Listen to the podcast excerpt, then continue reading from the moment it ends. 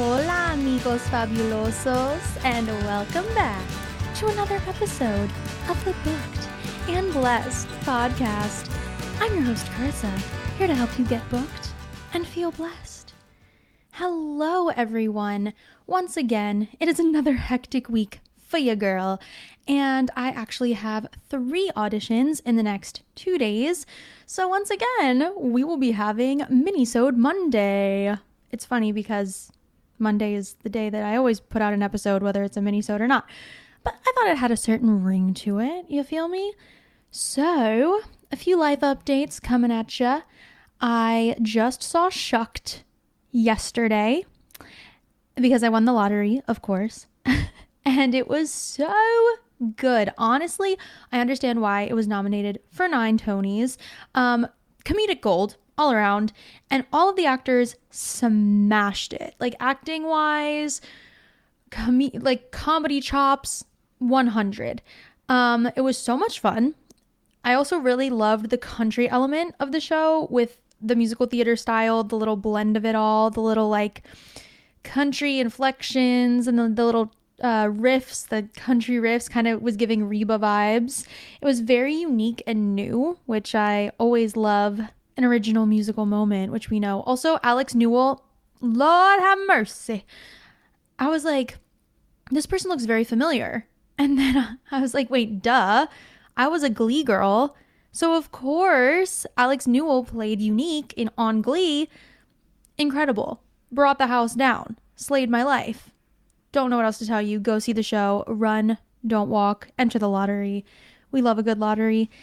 And um, as I said before, I was talking about the drama bookshop and about books having to do with acting and singing. And I just wanted to let you all know that I got two different books about acting the song at the drama bookshop.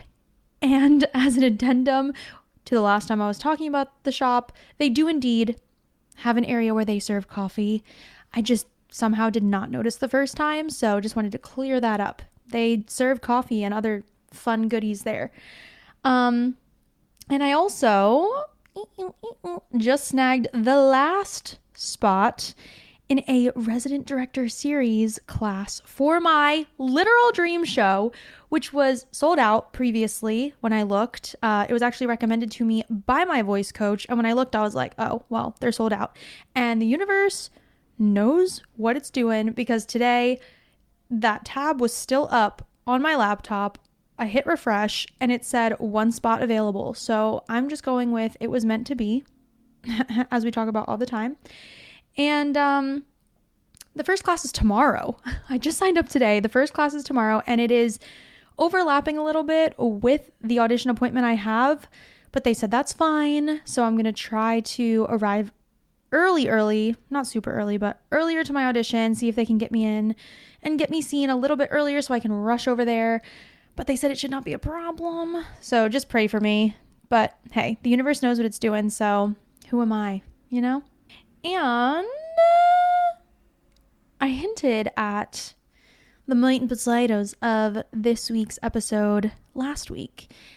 So I'm coming through with how to build your audition book. Um, I did not find the note from my voice teacher. I did not have the chance to ask him about it, but I took what I remembered from what he told me and joined it together with some research I did online to compile this little bit of information for you, minisode style. Ooh, that kind of rhymed. Who am I? All right. So, I've said this before, but for the sake of a holistic approach to this episode, I will say it again.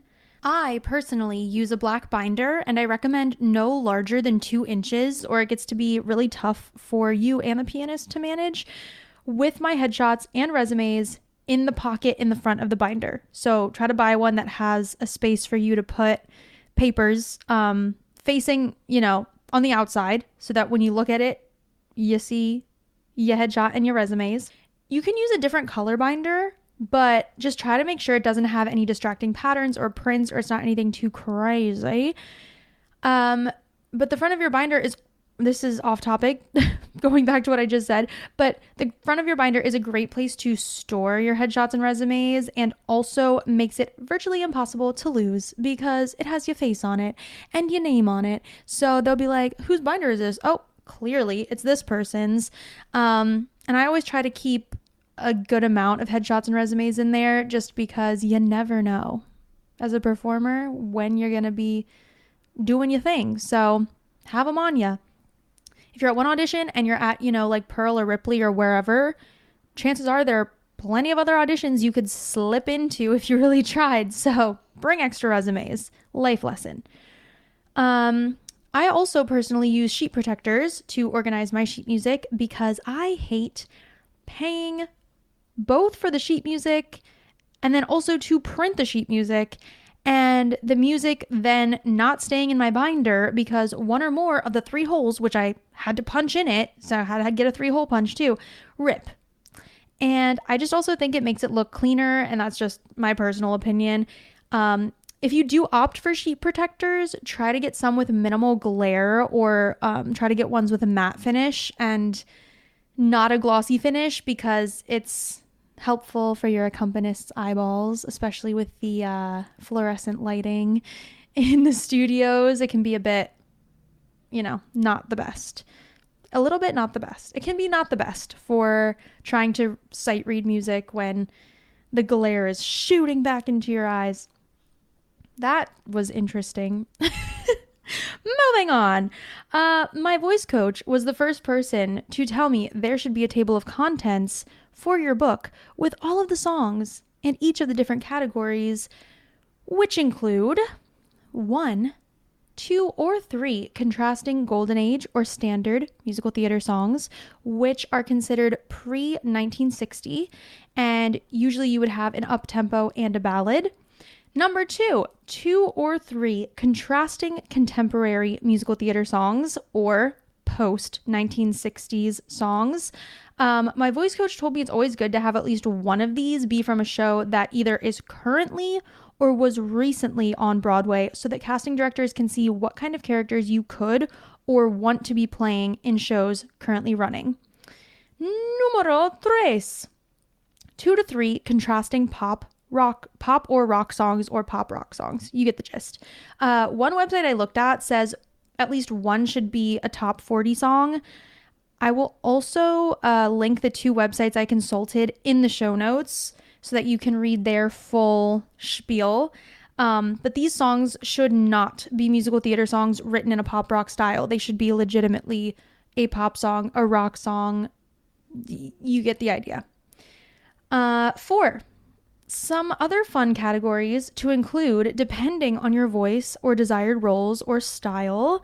You could include country or folk songs, Disney songs. You could do a Disney section, um, a jazz section, a comedic song, which some of these categories can also overlap with the aforementioned categories.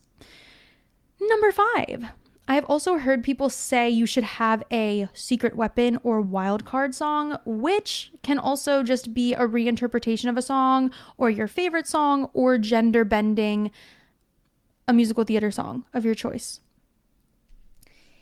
And overall, you should have around 12 songs in your book at any given time and try to include the sheet music for the full song. But if you only have a cut, for instance, if the character that you would want to play it's a duet and they only sing the first half of the song you don't really need the other person's half uh, just try to make sure that you have the first page or the title page there so that the accompanist can see the tempo, the time signature, and any other notes on how the music should be played, what kind of feel it should have, etc., etc. Um, it's also recommended to have your book be organized clearly. We want an organized book so that you can make the most of your time in the room and not look like you're, you know, a little uh, flabbergasted. That's not the word, but just a little flustered. That's the word. Um, so you can organize your songs alphabetically in your table of contents or put tabs on the first page of each song with the title written on them so you can easily turn to whichever song you're looking for. whatever organizational method works best for you and allows you to make the most of your audition time and eases undue stress is my suggestion. I don't think there's any right way or wrong way to organize your music. A lot of the times when I know I'm going to a certain audition and I know what songs I'm using, I'll just put them in the front of my book because I'm guilty of not having a table of contents yet because I have not yet nailed down my book. so I'm using what I have. Yay, not the best, kind of stressful, but we're working on it. We're working on it. We got the list from my voice coach we're taking it day by day. You feel me? We're still auditioning. We're getting back in the swing of things. So this one actually was a mini-sode. Woo woo. Amazing. I can't believe I did it. Pat on the back for me. Um, but that's all I have for you this week. if this podcast has brought any value to your life whatsoever, please give your girl a little subscribe, a little follow so you can see when each new episode drops every Monday because sometimes they vary on the times that they are released, uh, as we know. And give me a little a little review, a little five-star rating. I would love it and appreciate it so very much. Um, and if you have any thoughts, questions, concerns, burning inquiries, you can send them on over to my DMs on Instagram at booked and blessed pod or at my personal Instagram at Karissa Hope. That is K A R I S A H O P E. And with that, I hope you have not a magnanimous, I hope you have a magical Monday and an even better rest of your week. Let's get booked and blessed, y'all.